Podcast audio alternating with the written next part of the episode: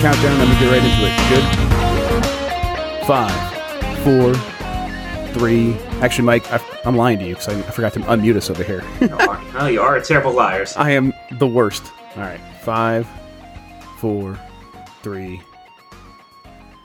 It's the internet. You're busy. Let's do this. Welcome to the GamesBeat Decides podcast. It is the podcast where we decide everything happening in the world of video games so you don't have to think for yourself. I'm your host, Jeffrey Grubb. With me is. I'm Mike Minotti. I don't think good. Yeah, but we bring you here anyhow. Still, it, it, the quality of the thinking is not what matters. It's just No. that the act. uh, We, people don't want to do it themselves. You just tell them how to think. It's going to work out just fine. Uh, we're going to get into some news. We got some uh, games we've we have been playing. Uh, first, though, I want to thank everyone for joining me and Mike. You can get more from us uh, at GamesBeat.com. If you have something to share, there's a Twitter account at GamesBeat or at GB Decides for the podcast itself. Uh, there's an email as well, Games Plus Podcast at VentureBeat.com. That's the plus sign. Uh, if you're watching this on Facebook or YouTube or Twitch, we're back live. So hi, hi if you're watching. Um, I should do. A, I should schedule these in the future so people can actually prepare because we just like went live without warning. But oh well. There's an audio version of the show, and you can get it on Apple Podcasts, Google Play, Stitcher, anywhere where pods are caught. And finally, rate us on Apple Podcasts. That's what helps grow the show more than anything else. Um, so yeah, Mike, how you been? I've been pretty good. You know, just getting kind of, you know, we're, we're getting ready for E3, basically, right? We are. That is that is uh, most of our days right now. It's just sort of, uh, I mean, not even just getting ready with for E3, but dealing with the spread of E3 into all directions. Uh, right. I mean, because announcements are already happening, things are leaking. It's, you know, typical Right. stuff. Yeah, so uh, I mean, it's been ha- it's been kind of nonstop, and and companies are definitely taking that day in May to be like, oh, here's our game. Let's uh, put it in people's minds, and then maybe we'll reveal more stuff at E3. But let's get out ahead of it. So yeah, it's been a lot of that stuff. Uh, but we have been finding time for a few games. At least I have. How about you? What have you been playing? Yeah, I mean, I think the, the big one I really been playing this last week was that Bloodstained Curse of the Moon. Yep, same here. I've uh, I've really been digging that. It's Uh, pretty cool. big fan of it. Um, I know you like you like Castlevania, but you really like. Do you primarily like the Metroidvania ones? Is That's that right. fair to say? Yeah, yeah, I do primarily pr- prefer those. Uh, they, um, I was always fine with the NES games and and what was that, you know, whatever was on Super Nintendo. But I definitely fell in love with the series once it went Metroidvania. Sure. And um, I, I think I got into the series more than Metroidvania. I never played these like during my NES days when I was really young. Like I would, I was playing Mega Man and like Mario and stuff. Like back when I was like like three and four even. Castlevania, I, I was aware of it, but it was probably just a bit too hard for me. It wasn't really till college and through ROMs and stuff that I really went back to these old games and kind of fell in love with them. Mm-hmm. I uh, I so wait. So what's what's like the good Castlevanias on NES first? Like I, I One- oh, Well, one, one and three are one's okay, one's like one's great, and then three's kind of like the ultimate version. Two was like the experimental kind of first non-linear one, kind of a precursor or you know precursor to the Metroidvania stuff, but it was very unrefined. It, has kind of it's very confusing. It's got a lot more problems and, and stuff like that. yeah. So I I've uh been really enjoying Bloodstain though, even though I don't necessarily love those old games. I never hated them. Uh, but this feels kind of like it, it, I, I kept I keep describing it to people as it's like if you took Castlevania and went like halfway toward Shovel Knight. Um, you know, it's not as fully fleshed out as the Shovel Knight idea was, but it's it's a pretty good facsimile of that concept with the Castlevania wrapper, and I've I've just been digging. I'm uh I think I'm through world six or level six or whatever it is. Um, it's it's pretty good. Should we kind of describe like how it works for people who are wondering? Yeah, so I mean, it really does take most of its inspiration from Castlevania Three. Mechanically, it's very like like there's that Castlevania feel in these old games where Right. uh, a lot of it's kind of in the the way attacks and jumps work. Where like especially with that whip, it's uh, it's, it's hard to describe the attacks, but like the jumps, you're very committed to them, right? Like if you jump in a direction, you're not going to be able to change your you know in midair uh, which way you're going. You can't like lessen it or Right. anything like that. Once once you go, you're going. It's all deterministic. It's like once that jump is happening, that jump is what you're doing. And uh, I, I've uh, so that stuff. That's definitely the stuff from like the NES days that I was always like, oh, I, I'm, I, I actually am frustrated by this stuff a lot of times because the game I played before all those was Super Mario Brothers, which had physics, and I so I was like, that's what I was accustomed to. I think that's one of the reasons I've always struggled going back to Mega Man. These games just don't have physics. Mega Man, well, Mega Man has jump. You can change your jump You in midair, right. Man. It's um, you don't have like the slidiness going on in that one. Right? Yeah, you can't like you don't carry momentum if you like if you run off the side of of, of something, you don't like carry that momentum of the run. Uh, and this definitely has that. You run off the side of something, you drop straight down.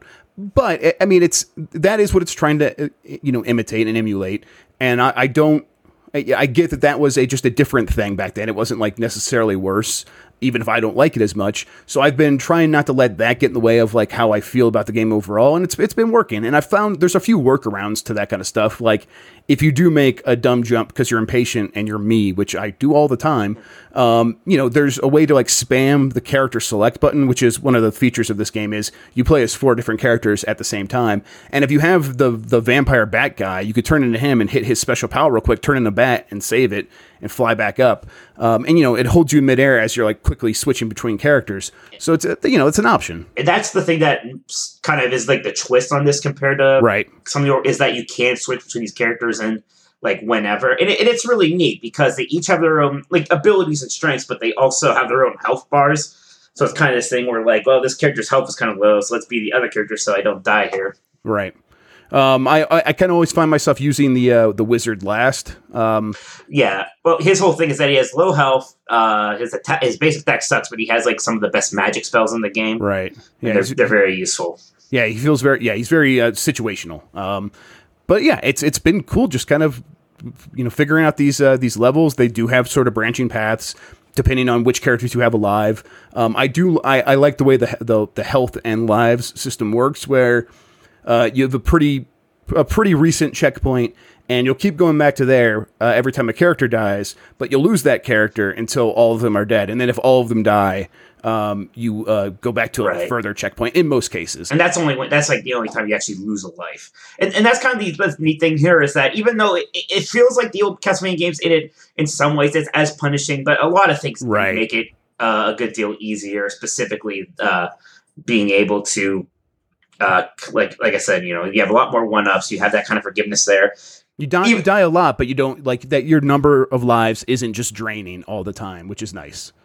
Yeah it's so it's yeah it feels a lot uh, kind of a lot more forgiving and you know i like the challenge old castlevania games but they are very hard and i think it's fine to do it a little easier Yes, I, I mean, yeah. If you're, if, I mean, there is the casual mode as well, which I think um, doesn't have the knockback, which is one of those things that's like, okay, you know, I, I think I do want the authentic experience, but it is the thing that's frustrating me a lot of yeah, times. the, knockback can hurt, and that's what like made like like some of the original Castlevanias hard was those rooms with like the flying Medusa heads. Who had, they like there'd be enemies that have these really weird flying patterns, and when they Mhm. hit you, you get knocked off, and when your hit weapon is bottom, very, yeah, your weapon Yeah. is very like static in where it goes. So like, you yeah, there's like a bit of a grind right. up to it. Yeah. Yeah. So in, in this game, first off, like the weapons are feel a little faster. The enemy, you never have quite that many enemies on the screen, so it's much more manageable. And even like if you if you hit the bottom of the floor, you actually will go to the bottom of the level. Like you won't just die immediately, like just because you scrolled up past a certain point. It's like so like these small things like that, right, make it all a lot more manageable. Yeah, I, I've I've really been enjoying it. I'm gonna try to. I'll beat it this week. I'm sure. Um, I you know I'll throw another one in here that I I have been playing uh, more than I did when I played it on PC. Uh, Mega Man Anniversary Collection. Now that on, now that it's on Now, Switch, there's a game. I'm uh this is this is the time, Mike. I am fully committed to getting through at least at least two and three. Like Three man, best game ever.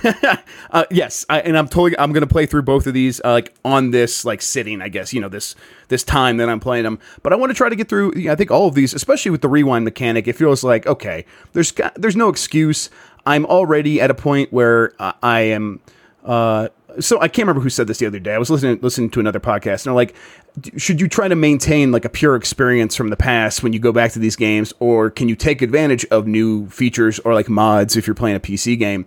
And it's like, well, you're already not pure because you have played so many games since these games have come out, including their sequels a lot of times, which add, you know, quality of life improvements or other improvements, other features. So it's like, don't worry so much about that. And if there's something that will ensure that you will uh, you know, keep going, like pushing past that wall, you can always make it more difficult for yourself later. And, you know, you can always, you know, take Sure. that, take the benefit of the rewind mechanic away from yourself in Mega Man, for example. So, so yeah, I'm going to get through all of these. Good, good. I'll be yeah. If you beat Mega Man three, let me know. I'll be. I will. I will. I definitely will. I'm, I've gotten close a bunch of times. I've just never seen it through with the, you know, the last Wily's Castle stuff or whatever. So, It's hard, you know, but you, yeah, yeah, it does. Yeah. a lot of it is just you know like getting a better handle of the levels, knowing how to Mhm. beat the bosses. It's a lot of it's practice. Yeah, it's it's committing time. Like I we beat um I say we, but this is like a, more than a decade ago. We finally like sat down and beat Ninja Gaiden for the NES when I lived with my friends in a house and we were all roommates. And we would take turns, and that took forever just because the last boss. hard. It's like a boss rush. It's got like four different. You The last boss, I don't think anything is. I, I, I mean, maybe it's just because I play Mega Man so much more. I, would, I think Ninja Gaiden one's harder than any of the Mega Mans, but yeah, again, that yeah, might it was. just be because I play the Mega Man games so Oh. much more. I, it was Ninja Gaiden was cheaper. Like the any any sort of like walking back like a foot, and that stupid flying bird would like come back. It would spawn back into. Oh my god, those birds! Yeah. Yeah, it was the worst. Um, okay, so you have also still been playing Stardew Valley. Give me an update. What's up? Well, Amanda, married? Amanda Winter. I'm not married, but she's uh, Haley's my girlfriend. So All right. we're getting there. Yeah, She's the pretty one. yeah. Oh yeah, she is. Okay, all right, of course. Like who? Yeah, who? Come on, who else do I get? But uh, it's yeah, winter's interesting because I you can't actually farm really. So it's it's a lot of building up like my my my my chicken coops and my Mhm. um, my barns and uh, doing This a lot your, this is your first winter. first first winter, and it's Okay. a lot of trying to like get through that that sort of dungeon mine area because you know I have Right. like extra time and energy now, and that's a good way to like get the minerals I need to upgrade my my tool. So it's neat how like this season even more so the other ones it kind of changes the dynamic of the game in a in an interesting way that I'm enjoying.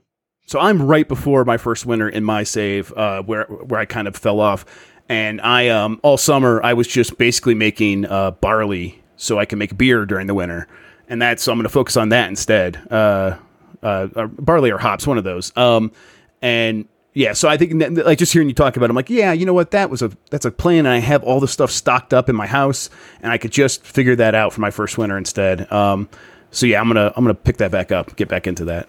Um, are you uh how like what is what's your like cadence of playing? Are you just playing a little bit each night? Are you playing for hours at a time? You know, I play I play quite a bit each night. Really, more like uh, it, it's certainly more than a little bit. I probably play for at least an hour every night. Okay, yeah, Usually, sometimes more. Sometimes I kind of get carried away. yeah, yeah. It's a it's a good game. I, I mean, I, I definitely feel like maybe you and I are both in that same spot, right? At, like right at this moment in time where we don't want to take on too many massive games as Sure. E3 is approaching. I just I don't want to get it. I don't want to like sink a couple hours into something and then forget about it and try to come back to it later. Uh, that's always the worst.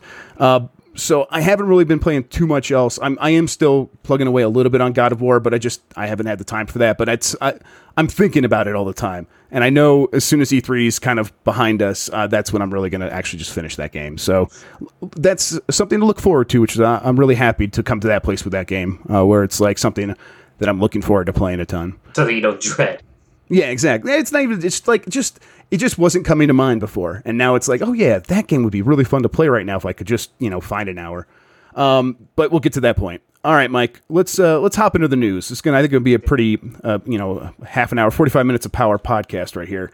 Um, first up, uh, so we're recording this on I don't I don't remember what day of the week it is. It doesn't matter. It's right after the leak of the Assassin's Creed Odyssey name on a keychain.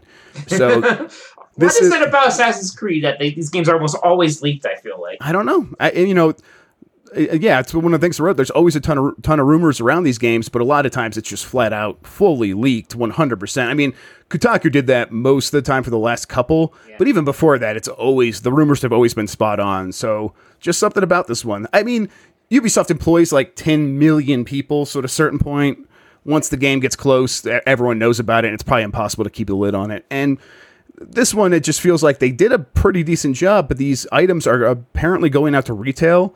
And uh, French gaming website Jeux Video uh, was like, "Hey, uh, we got one of these. We got a picture from someone saying this is it." And we talked to someone, they confirmed, and then uh, a couple other websites did the same. Sounds. Here's the one conflicting report thing that is like no one's still clear on: is this going to follow Bayek to Greece or not? Um, I think uh, at least one site said yes, another site said no. So that's you know maybe we'll still be surprised by that, but um, I, I think they probably should. It seems like there's no reason not to stick with that character at least th- through a trilogy in the way they did with Ezio. Sure, he definitely seems like the most popular character they've done since Ezio, right? Like Oh, I think a lot of people would struggle to name like the protagonist of Assassin's Creed Unity or Syndicate, right? But everyone knows who Ezio is, and yeah, people seem to like Bayek. But uh, I mean, the setting. Uh, how do you feel about that? Going to Greece, going I to mean, yeah, Sparta sure. at that time? Uh, yeah, sure, why not? Yeah, I Uh, exactly. I don't know. I, I kind of was like disappointed that I couldn't get into Origins because it seemed like people liked it, and I used to really like Assassin's Creed, but I just, I, I it wasn't happening for me. Yeah, I don't think it's fully your fault. Um, I, that, that series, I think, has got to uh, prove itself to a lot of people, and I'm glad the people that did get back on it got back on and enjoyed it. Um, I was sort of in between you and the people that were in love with it. I definitely saw a lot of potential there. Sounds like this next one might take it even further. Like there's going to be dialogue options. Sounds like they're trying to go full single player RPG. Uh, like maybe they're trying to fill in a gap left behind by BioWare or something, uh, with you know, but combined with Assassin's Creed gameplay and stuff. So Yeah, I mean, they not- I- definitely I they definitely tried to steal stuff from The Witcher for the last game. That Yeah. Origins was a Witcher through and through. yeah, I, I liked the RPG stuff they added. Really, Yeah. Some of the other things was just the kind of how bad the side quests were was was really one of my big issues. How I don't know. I was just kind of playing when I was actually playing the game. I just wasn't having that much fun anymore for Right. whatever reason. Right. No, I, I see that. So, Assassin's Creed Odyssey, we will likely see more of this at E3, almost without a doubt. Ubisoft has already said, like, here's our six games we've confirmed, and we'll have some surprises, and then leak. Are you surprised it really it is like after they went on a short break, they literally are the next Assassin's Creed is coming out a year after the You know- other one again. That's the other thing. It's like, yeah, that is that is strange, right? But I mean, it's less strange, I think, if it's Bayek's trilogy continuing. It feels like they could get away with, you know, one, two, three, back to back, take a year off. One, two, three, take a year off, or something like that. But I mean, games are changing a lot, so maybe they don't want to commit to anything like that. Maybe they're feeling it out. Uh, it seems though, if you're going to announce this game at E3 now, you're probably planning to release it later this year, or maybe early next year at the latest. Maybe Ubisoft will change around its its release schedule and start plugging this into different parts of these uh, different parts of the calendar, and uh, have other things for the holidays instead, which. You know, could be interesting. Could force it to be- be more creative with some of the other things it's doing. But yeah, I don't know. It is surprising to me that uh, I was expecting them to take another year off. Yeah, you, you would think just you know maybe a little bit of a lesson was learned, but uh, what it is like it is. Gotta make that money. I don't understand how. I I guess they just have a ton of people, but man, like you know, some of these AAA games take forever. It's just weird that they could make Origins and then another one the very next year, right? Like I understand how it happens with Call of Duty because you have like these three big studios trading off on it, but Ubisoft just like has all these sub teams and sub teams and teams and teams and like fifteen different studios help make these games. So like Yep. through sheer force of will and manpower, it can happen. yep, they just they really just have like a, a, a trillion studios with a trillion de- developers plugging away. I mean, they got to be working on something. Like you have to put them on something. So like, what do we have? Well, we have the next. I mean, I guess we have the next Assassin's Creed. We could just put them there, right? And that's kind of what happens. It sounds like so. Yeah. Um. Moving on. Uh. Yeah. More game announcements or leaks. Uh. This one was a, a full, a full teaser, I would say. So, beginning uh, the day before yesterday, what was that? It was Tuesday, I think. Um. Bethesda started a, a li- live stream on Twitch uh, and started pointing people towards it, and it was just the uh, Fallout Pip-Boy bobblehead character uh, sitting in front of a TV that was the uh, you know please stand by. We're having technical difficulties screen, and it, it said please stand by on it, and it streamed that all day long. And uh, only occasionally they would have like someone walk through the background and put like a uh, a Pip-Boy little like toy in the background or, or play with balloons, and they were being weird. And the guy with the Skyrim shirt came out and he tugged on his Skyrim shirt and then he whispered something in Pip-Boy's ear.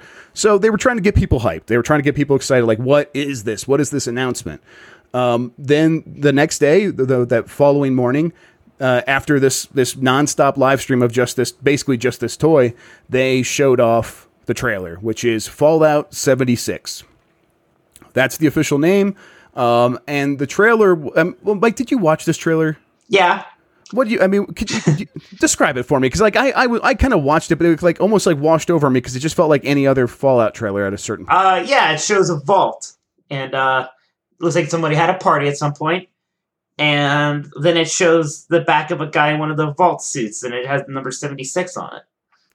Yeah, and it's it is Vault seventy six, so that's Yeah. why that's why his suit says that. Uh, what I understand is this is the first one of the first vaults to open up after the nuclear apocalypse. So it's twenty years after the bombs fell instead of two hundred, which is kind of like pretty close to what happens in Fallout Four. I think it was two hundred years after the bombs fell, and Fallout Three was like hundred and fifty or something. Yeah, so it's going to be like a less populated uh, area.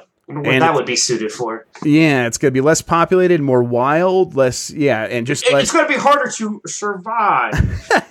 so. Uh, this trailer did not answer what this game is. If you if you watch this trailer and then walked away from it, I think a lot of people could very easily assume that this is the next entry in the Fallout series, and it's gonna be just like those other Fallout games. oh, sure is.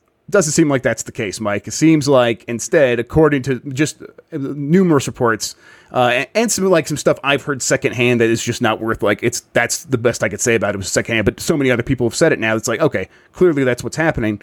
Um, they are making a multiplayer online survival game similar to Rust. Uh, or if you're not familiar with Rust, maybe DayZ or Ark Survival Evolved. If, if none of these are ringing uh, any bells for people, these are games where you start with nothing.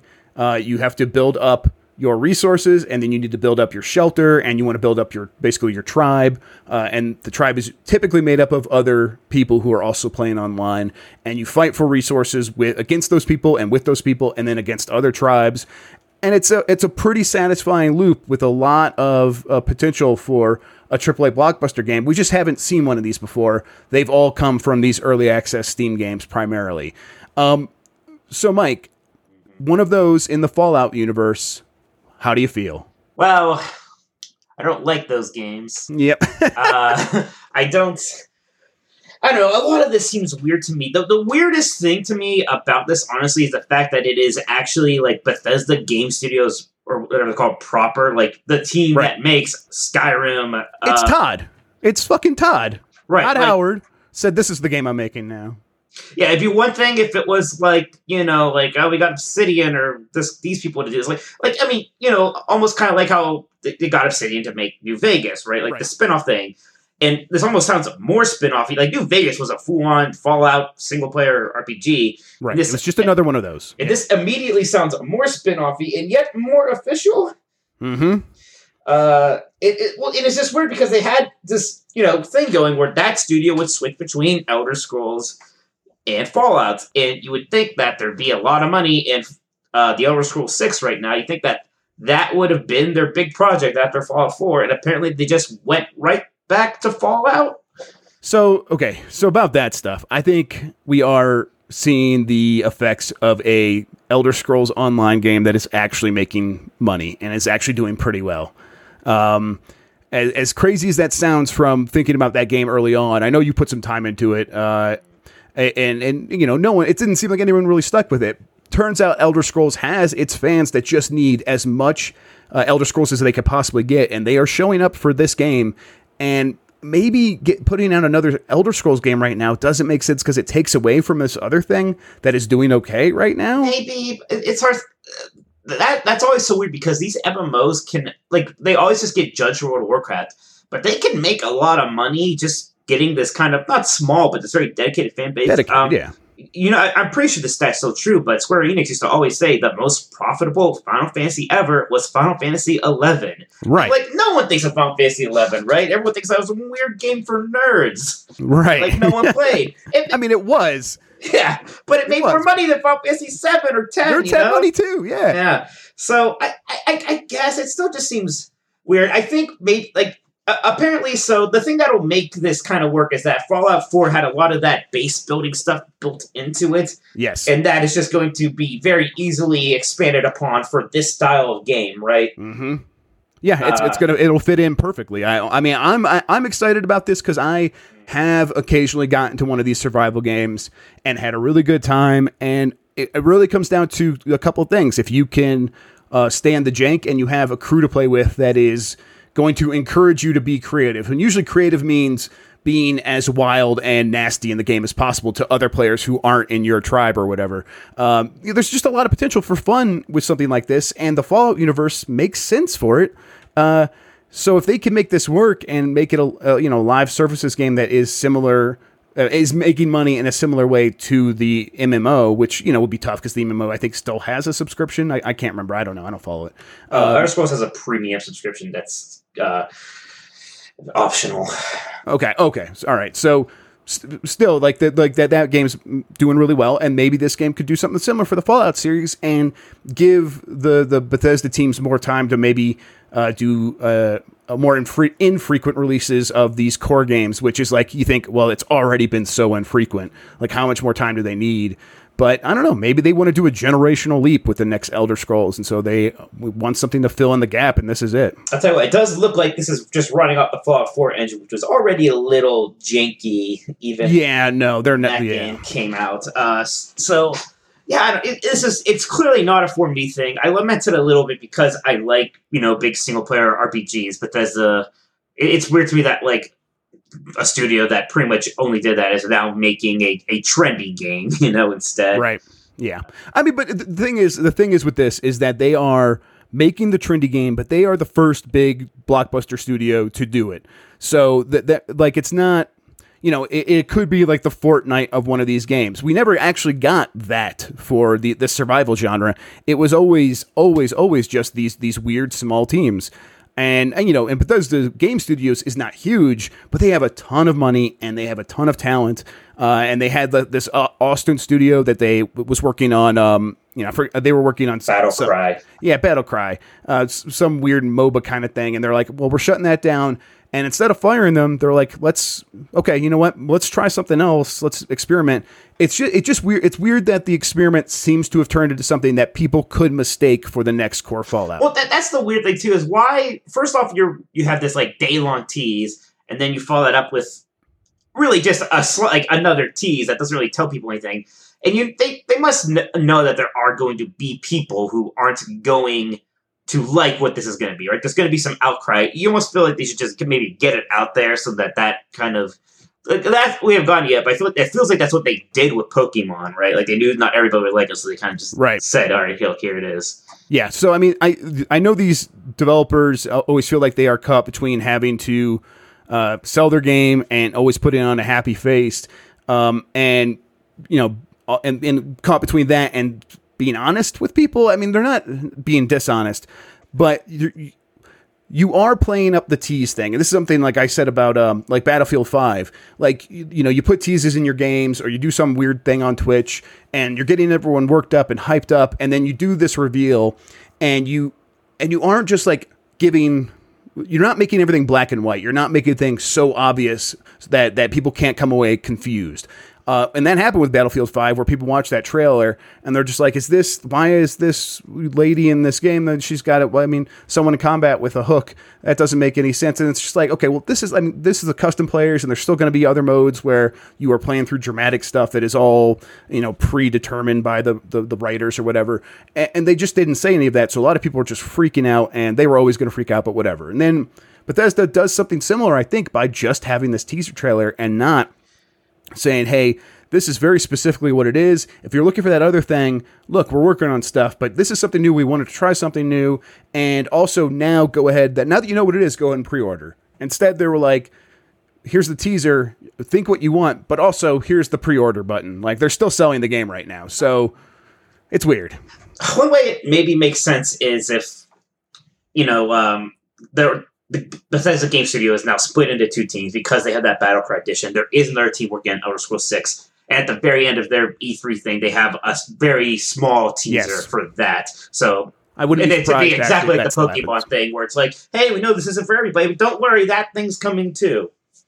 Yeah, exactly. So let's let's talk about Pokemon. Uh, you the Pokemans. The, the, all of the Pokemon, um, all of my favorite little Pokeboys why don't you tell me what's going on with this this these, these games? Because I I sort of half followed it, but I know you were uh, they made I know Jason made you play pay close attention because it's Pokemon and we got to cover this stuff. So sure. So they announced they had this big kind of press conference or some sort of event thing. They announced three Pokemon games, or kind of four, kind of three, depends on your definition. You have um, uh, Pokemon Block, which came out. It's basically a mobile game. It's already out on the Switch. It's coming to mobile later. It's it's it's uh, not very good. And Pokemon Quest, right? uh, yeah, Pokemon Quest. My bad. What I call it Pokemon Block. It, it has like that. Uh, it, it it has like that weird. Uh, A crossy road looking feeling. yeah, Crossy Road, Minecrafty kind Okay. of look to it. That's you know uh, that block look, right? Okay. Yeah, Yeah. classic block look. You know, it's it's there. Uh, Mike, put your camera down a little bit, just a little bit. am I lurching? Yeah, a little bit. There you go. Much better. We just want to see uh, your beautiful face. Yeah. So I already played that. It's not very good. I could get into it more if you want to. But uh, then the other one, the big one, and this was rumored, was Pokemon Let's Go Pikachu, Pokemon Let's Go Eevee. It's part of a remake of Red and Blue and part of a kind of Pokemon Go's like console version thing, maybe. Uh, it's it's very Yeah. it's it's hard to it's weird because like with capturing Pokemon is just like how it is a Pokemon Go. You just fling a Pokeball at them. You don't have to battle them. You don't have to like weaken them or anything. But the game still does have battles, and it has like complete integration with Pokemon Go. And they straight up said, "Look, this is the very casual Pokemon Go thing that we're doing here." What, what, what does that mean? The very casual? Because isn't Pokemon Go already casual, or is this like Well- a casual link between the two? What do you mean? That's what that's what kind of confused me. I mean, Yeah. Po- Pokemon itself is uh not a very uncasual. I mean, you know, it's a pretty casual game. Yeah. Uh, yeah, th- like, Dean got some quotes from the guy. Some of them were confusing to me. He's like, "Well, not every not every kid has a smartphone, so this now they can play this." I'll be like, "More kids have smartphones and they have switches." yeah.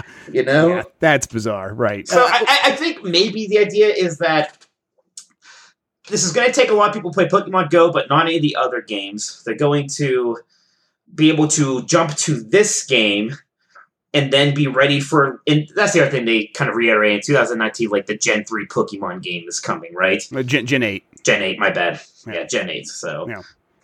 So, okay. So, wait. So, it, is that what's really happening here? Like, don't like worry about like what they say is happening. What do you think is like really happening? Is this just a way to get the Pokemon Go players on Switch? That's really what the, the underlying thing is, or is it just that that next Pokemon game isn't ready and they need to have something for this year? No, the next Pokemon. Well, the, po- the next Pokemon game isn't ready because I, it, it was never going to be ready, right? Uh, by the way, I was right about that. Like that wasn't Yes. what happened. I did think that maybe the Switch game would be a remake of one of the older games, and it is. I thought it would be um, Diamond Pearl, so Right. slight, only slightly off there. Right. It sounds like um, the Pokemon Company uh, was caught off guard by the success of the Switch, and they were not worried about it at all. Th- This is like older reporting now, but it's like they're like, "That's not going to happen. We're not going to actually focus on that too much." And then it blew up, and they're like, "Oh shit! Now Well, we got to make something." Even differently from that, it might be a reaction to the sixth Pokemon Go, where they immediately want to make some kind of a con- some kind of a game that could tie into that, and maybe it just so happened Right. that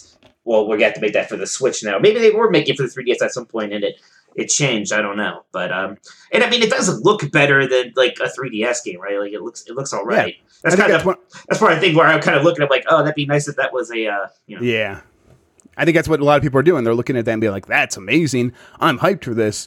Uh, what? uh, So I'm I'm still a little bit confused about why this is going to disappoint those people, though, Mike. Like, what? Well, it's because here's my here's why I'm disappointed in it. I guess right. I already think that the mainline Pokemon games have gotten too simple, too handholdy, um, just too easy. So the idea of kind of making a Pokemon game that's like specifically even easier is, ugh. and I understand maybe you know maybe it's not for me. Um, you know that's fine, but I you know it's kind of I mean, it, sucks to like like a franchise and be told that the next game isn't really for you. Yeah, and also it's like I mean, it was for you when you were that age. I mean, what are they? I mean, what young kid are they talking about? Like four year olds? That's what I don't quite understand. Like, yeah, like I mean, I guess maybe you may need to be like what eight to play Pokemon. Uh, Yeah, efficiently. Uh, totally. yeah, part of this would be like, yeah, if you're five, maybe just don't play Pokemon yet, right? Yeah, I don't know. Watch like like watch your older sibling play and then get into it later. Yeah, for sure. Uh, yeah, I, I don't know. Maybe they want to hook them when they're very young. I guess. Uh, okay, so the, the- still kind of nice to see Pokemon happening on Switch, just in general. Uh, but yeah, these are probably aren't going to be the games for people who have been playing Pokemon for thirty years consistently now, right? No. And now I, I do kind of wonder. It's like Pokemon. You know, a lot of franchises are very smart about, especially like these kind of older franchises, right, that have been around a generation of like keeping those older fans engaged while attracting new ones. I do kind of worry here if like they're just they're so focused on like targeting the younger audience, more casual audience, and do just that like they're maybe leaving older fans behind, and maybe that's not happening because you know again that other game is coming out, but so Right. that's fine. But I mean, it felt, I've always felt like the first game out on 3DS was like a real Pokemon game, and then they had a bunch of offshoots after that, right? Or is that maybe that's not right? I don't know, but it just it felt that way. Um, and, and the Switch is so popular with a, a certain audience of older gamers who want to game more but don't have time to always be at their TV. Uh, like that is the blue ocean that that the Nintendo's discovered here. It feels like that that should be your first concern is making a Pokemon game for them because it will only spread for there from there. Um, but I guess not. I mean, it, it's not necessary because it, it it will come eventually. I guess. Yeah, it, it's. I mean, I tell you what, it's probably going to sell pretty well because there is. It's weird because everybody's been like looking forward to like that first traditional Pokemon game for consoles, and this is kind of that. I guess that, that's just a weird thing, right? This kind of the status of this game. It's kind of right a main game, but kind of not. It's confusing. Yeah. No, it is. I, I it's one of those. I hope they show it at E3 so we can maybe get like get a little bit more of an idea. Uh, but it's going to just have, it really it's just going to have to wait until it's out and we can figure it out and kind of see like do a side by side comparison with like oh the end game isn't really there. It's just sort of this like running through the paces of the Pokemon experience and it's it is what it is. Um, we'll, we'll see at that point. It is coming out later this year, right? Yeah, that one's kind of forget when, but it's sometime during fall, late fall or something. So it's a holiday release. I mean, it's a it's a you know they have a Pokemon yeah. game for holiday, right? Oh yeah, so I mean it's going to help. It's yeah, and then those fans that come on board and maybe are disappointed. Well, guess what? That next one, second half of 2019, the the eighth generation, it, it's coming. So, so yeah. Um, okay, so moving on from Pokemon, uh, here's one that was kind of it was kind of a big story this week. I, I I've kind of always been meaning to write about it still, but I just never got around to it. I might still put something up uh, for Friday. So Valve removed a school shooting simulator from Steam and called the developer a troll. So I uh, I think there's a couple of uh, different things that are happening there that are worth talking about. But um, let's start with the reason this became a big deal is some people spotted it uh, alerted people who are uh, primarily anti-gun act- activists and some people who are um, Parkland school shooting survivors or parents of those people. And uh, I know at least like one of the fathers of, of, someone who was killed during one of these school shootings said, "Why is Valve selling this stuff? Why are they profiting off of this?" Um, and it blew up from there. And the and it took a couple days, but then Valve did did remove it, and everyone seemed to be pretty pretty pleased with that from there. Um, I, I think the reason the, the reason Valve did remove it, though, or at least the, one of the reasons it gave, was the developer is a troll. Uh, this is someone who has previously been banned from releasing games on Steam, tried to way to circumvent that ban, released this, and, and now has been banned again. Um, the person has released just low effort stuff or stuff that like ripped off other games in a lot of cases. Um, I'm not sure if they've necessarily done other stuff that's like this, like provoking, you know, violence filled, ripped from the headlines, sort of like trying to get people mad sort of game before. But uh, it's definitely someone that has uh, run afoul of what Valve, even when Valve was saying, "Hey, we're going to open up Steam. Steam Greenlight's gone. Now we're Steam Direct. Give us a hundred dollars, and we're going to let you pretty, pretty much put any game on your on Steam that you want."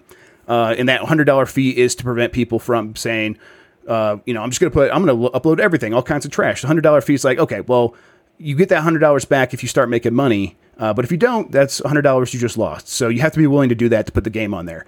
And but even when when Valve was saying that, they're like, okay, in certain cases when people are being um, you know ab- abusive or they are releasing something that is uh, that is filled with copyright violations, we're still going to step in at that ca- in those cases.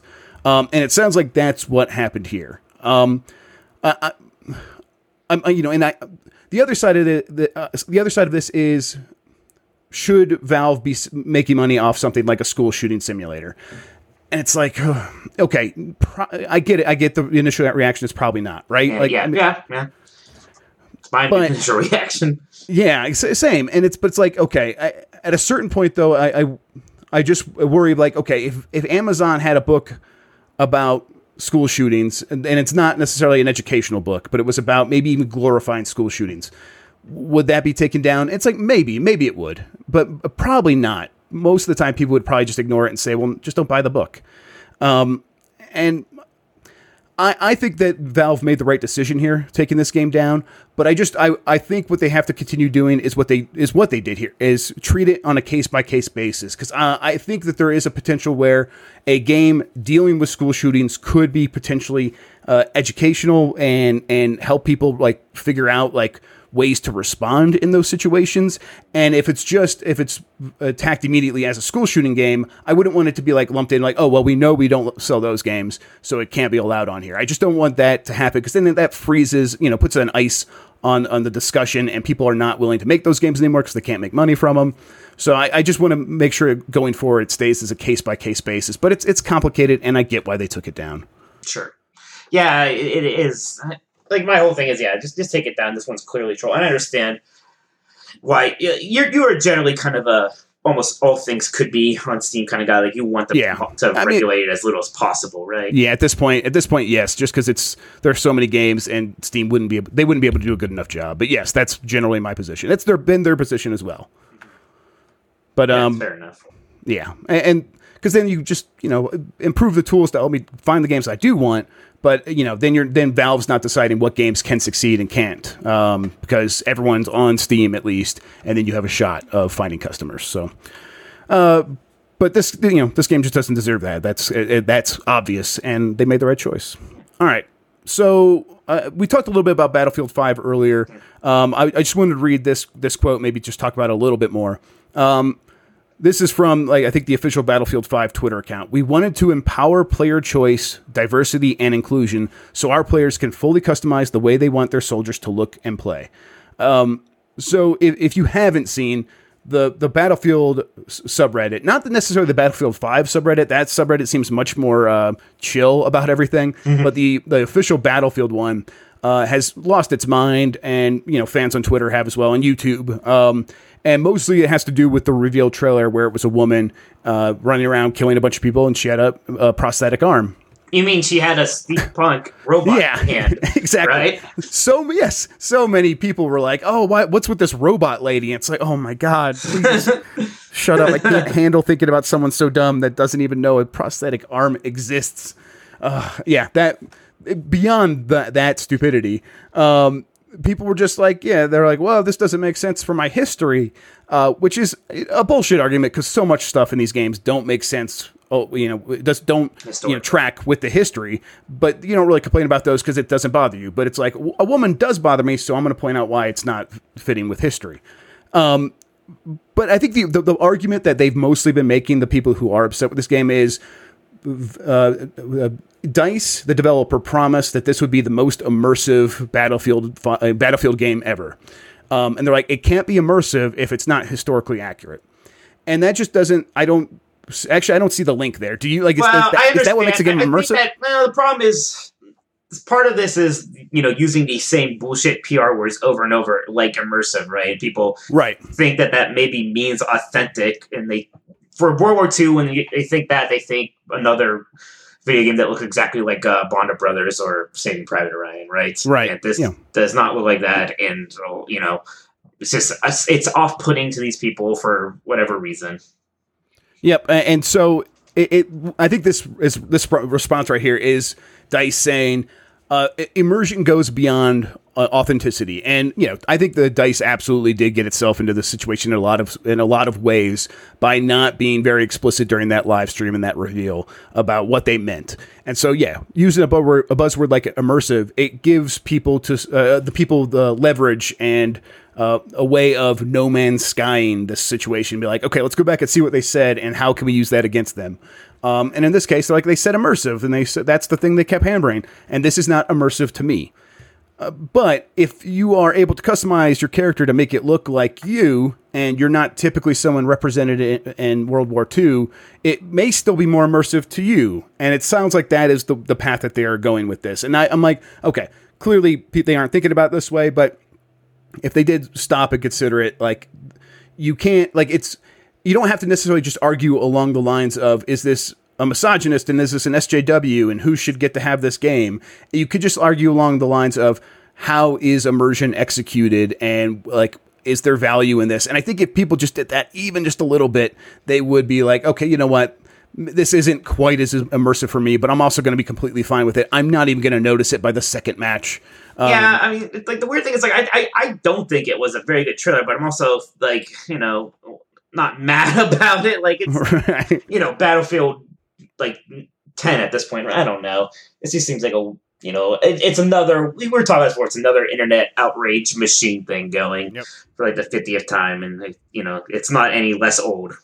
Yep, that thing just spins up on the littlest stuff. It's it's so incredible, like a little spark. It's just no matter what that that fuel is always there. It- it's so funny because there's so many other things here, like you know, like they're they're trying to they're, the monetization sounds a lot better. Like a lot of these Right. features that they showed you sound amazing, Mhm. and it, man, it must must be frustrating to be one of the uh, people making this game, right? To have Yeah. that be the reaction to your reveal is uh, hatred and anger. Yeah, I, I mean, I think that that could be the final point here is that uh, it does seem like EA has given Dice a little bit of leeway to respond to this with a bit of, come on, guys, what the fuck? like, it- Yeah, you- you, see a lot of the developers on Twitter, on social media, and on Reddit saying, uh, actually, you guys are all fucking lunatics, basically. Like, it- it- the- like, thank you to all the people who are uh, supportive and, and you know saying really nice things, or people that had constructive feedback. It's been like really valuable in the face of all these people who just can't handle this stuff, and they aren't really pulling punches a lot of times, or at least they they're pulling them just a tiny bit instead of not even acknowledging that this Sure. riotous outbreak is happening.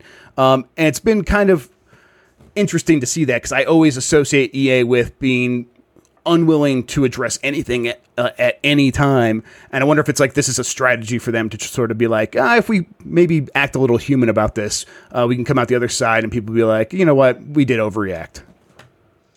Yeah, we'll see. I mean, this it again. It just is bizarre that I mean, especially if you went on that Reddit, people were so mad. So mad. I think they're still. I mean, I haven't gone in a couple days. I think they're still just as mad about that. Dude, like, Like, they might have to play the Battlefield game that came out like two years ago. It's that right, thing's still right ancient, man. Yeah. They don't like this one. Yep. All right. Uh, last thing, Killer Seven is coming to Steam. You have any uh, fondness for Killer Seven? I never Mike? played Killer Seven because me neither. people said they liked it, but they also said it was weird. Or Right. Something. So it was in that time where it's like I didn't have all the money. I, I still don't, but I did not have enough money to like buy every game. So I only pretty much played GameCube games that were like universally praised. Sure. Uh, and then I would rent a few things here or there, and I just never rented Killer Seven. And Killer Seven had mixed had a mixed response. So it's like okay, you know, maybe I'll get to it someday, and I never did. Um, but it is coming to Steam now, so maybe I'll get a second chance. It, it was interesting. It did get a little bit of um, a response from the emulation community because there's a one shot in the trailer that features the first person, or the I'm sorry, the frame rate counter from Dolphin emulator, the uh, the emulator does GameCube and Wii. Uh, it's up in the top uh, top left of the shot, and at, in that same shot, the the 3D model that's silhouetted, his hand gets cut off at like where the four x three screen would have stopped, um, even though the background continues to go in a weird way. So it's like they clearly used maybe the Dolphin emulator for this trailer, right? That's very funny. Yeah, turns out I, I talked to him, NIS America, who's publishing the games. Like, uh, we used it for reference, and that reference shot got mixed into this trailer. We won't be using this or any other emulator for the final product. So, um, you know, they could have. I talked to the people that make Dolphin. They're like, yeah, if they wanted to, as long as they followed the um, the licensing agreement, which basically just says track your changes, tell us what you've changed and like when you did it, and tell us, and you have to just share it with everybody. You're good to go. So if they wanted to use the Dolphin emulator to put a game out on Steam, that's a viable commercial alternative.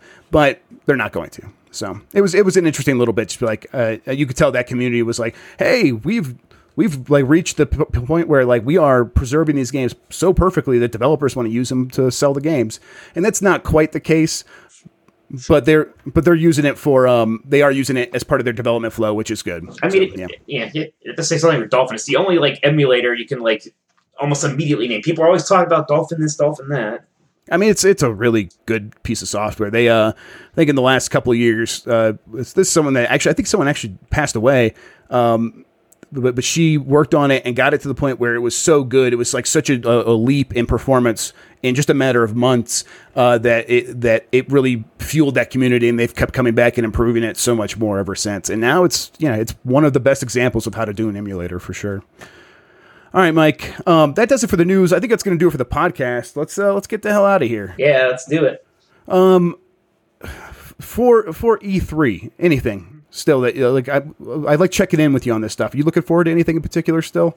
Yeah, you know, I'm still kind of looking forward to like uh the big things I think are what's Nintendo hiding, what are the things they're going to announce for Smash Brothers, and then what's what's Microsoft going to do this year to maybe kind of answer some of that criticism about not having enough first party games.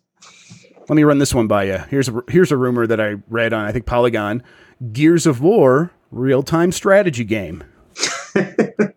yeah, I, could- I could see it. Because Halo Wars is a big. Is Halo Wars popular? Do people like that? Halo Wars 2 came out like early last year and it came and went and no one ever said a thing. No one ever Yeah, but I think I that think, came out. Wait, did that come out this year? When did it come out? no, no, that's impossible. No, Oh, I think it came out this year. I'm gonna look. I, up. I don't want to think. Oh, maybe that. you're right. When did Halo Wars Two come out? That was last year. You're right. Okay. you're right. Still, yeah, it doesn't. Like, it doesn't matter. No one knows. no, It's that- like- but like, yeah, I'm like, They're not even. They're like fine games too, and it sounds like the same developer would be doing it. Um, but I, if that's even real, these are all just. This is a very much a rumor. Rumor. Um, I hope it's not that. I hope Microsoft has something else. I hope they just. I tell you what, I, I, I, I would hope it's that instead of just Gears of War Five. I guess. Well, I guess the, the word would be would be that and Gears of War Five. No, But I, I just this don't. goddamn franchise. It's Yeah, they gotta- So, ugh. Yeah, they really have to reboot that thing. Um, reboot- I don't know, man. I can't because I can't. I'm not going to play those games. I, I'm, yeah. I'm over it. Yep. Um, I'm, I'm the same way. I just want to see what, what are you hiding still. I, I, I it feels it feels more and more like we're getting to the point where people aren't going to have much left to really surprise people with. So even if it's like maybe two or three surprises, I'll be happy. Um, but even that feels like maybe bit Well, a I feel like we go that. I feel like we, we, we, we've done this last few years. We're like, everything's been announced. There won't be that many surprises. And then there are surprises still. Yeah, I, I think uh, maybe it feels a little bit more stretched out this year than in the past. Even like even so, but um, yeah, you're right. There will be. I mean, if we didn't know about Assassin's Creed Odyssey, that would have been a surprise, I guess. I, if you count that as a surprise. I mean, I would have been surprised that they're doing Yeah. one already. No, it's not the not, not in the spirit of what I mean by surprise, but yes, I, I It wouldn't have, like, delighted me, I guess. yeah, yeah, it's kind of what I mean though. Um, okay, w- whatever. Let's get out of here. Uh, Mike, tell everyone where they can find you on the internet. Uh, you can find me at gamesbeat.com. Uh, I also do the Exploding Barrel podcast every week. That's at ebpodcast.com. And I'm on Twitter at Tolkoto, T O L K O T O. And I am Jeff Grubb on Twitter, uh, youtube.com slash Jeffrey Grubb. Um, we also are putting more game videos up on youtube.com slash VentureBeat if you want to check that out. Um, and I am also on Twitch, twitch.tv slash Jeff Grubb. I'm, uh, what am I playing right now? I'm, I think I'm, I'll probably try to be Curse of the, uh, Curse of the Moon on stream tonight, maybe. Uh, if not, then it'll be over the weekend. So tune in for that. Come say hi. We could talk about E3 or whatever. Uh, and then, yeah, next week is our last episode before we head to LA. Um, we'll, we'll, we're still figuring out what we're going to do with the podcast while in LA. We'll probably be doing a few episodes uh, throughout the week, uh, maybe wrap up stuff through the first couple of nights, and then maybe a, a big one once we get, I'll get back home. So stick around for that. In the meantime, have a good one. Enjoy your guys' uh, your weekend, and we'll see you then. Bye.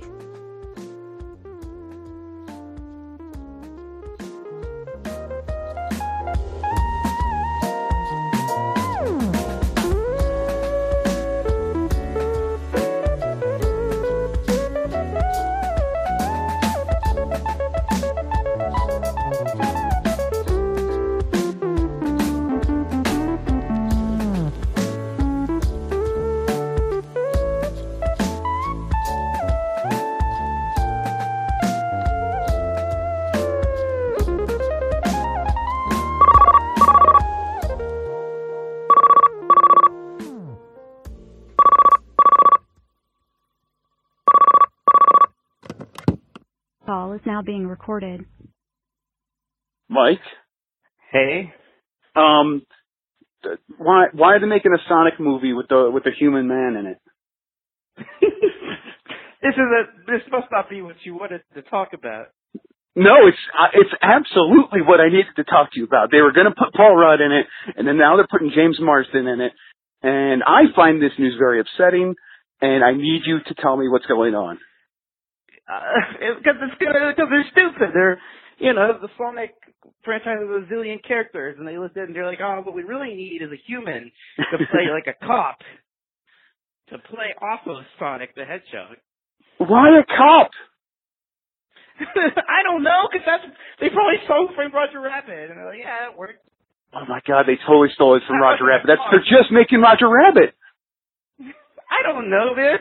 Is it the, why is it a live action CG hybrid? Why isn't it just like a Sonic that like do you think that Mario movie is gonna be a live action. No, no, know, they're going, they're going full movie. CG. Yeah, yeah. What? It just doesn't. It, I'm, I'm very baffled by it. I, I mean, if, if if it was Paul Rudd, that almost makes sense just because he's so charming. It's like whatever, just go ahead and make a movie with Paul Rudd and put Sonic in it. Sonic in it. Who cares? I mean, nothing against James Marsden, but now it just feels He's like, not a star. He's not yeah, it's just a bad idea. Yeah. I don't know, I mean, man. do- This movie's gonna be Do you think we get. Big the Cat and all them, or is it just going to be mostly oh, Sonic and then they'll, man. they'll be in the I extended tell you what. universe? If they were like James Marsden playing Big the Cat, then this would be fantastic news. I, I absolutely would watch that. But if he's just going to be a, a human man, like, God, I mean, is Sonic going to like? I think finally going to like make do on the Sonic having a human love interest. Oh my god! Just make the movie where like Sonic and Tails have to like help save like their forest from Doctor Robotnik. Man, Yeah, the story's already there. Like it's already Yeah, in this. it's Like. It's nice. It'll work. You have plenty of other characters to throw in. you could bring in all the cartoon bullshit. He could love chili dogs. Yeah, you know, you can even have, you can even have the freedom, like the the Freedom Planet people or whatever, the, the comic Freedom Fighters. Yeah, you know, that's just like. God. Freedom Planet's another one, but it's just like Sonic, isn't it? I don't know. Why is why does Sonic need a cop anyway? He doesn't, like, he going he- to arrest Doctor Robotnik instead of Like you, you you just make it Sonic and his companion is Tails.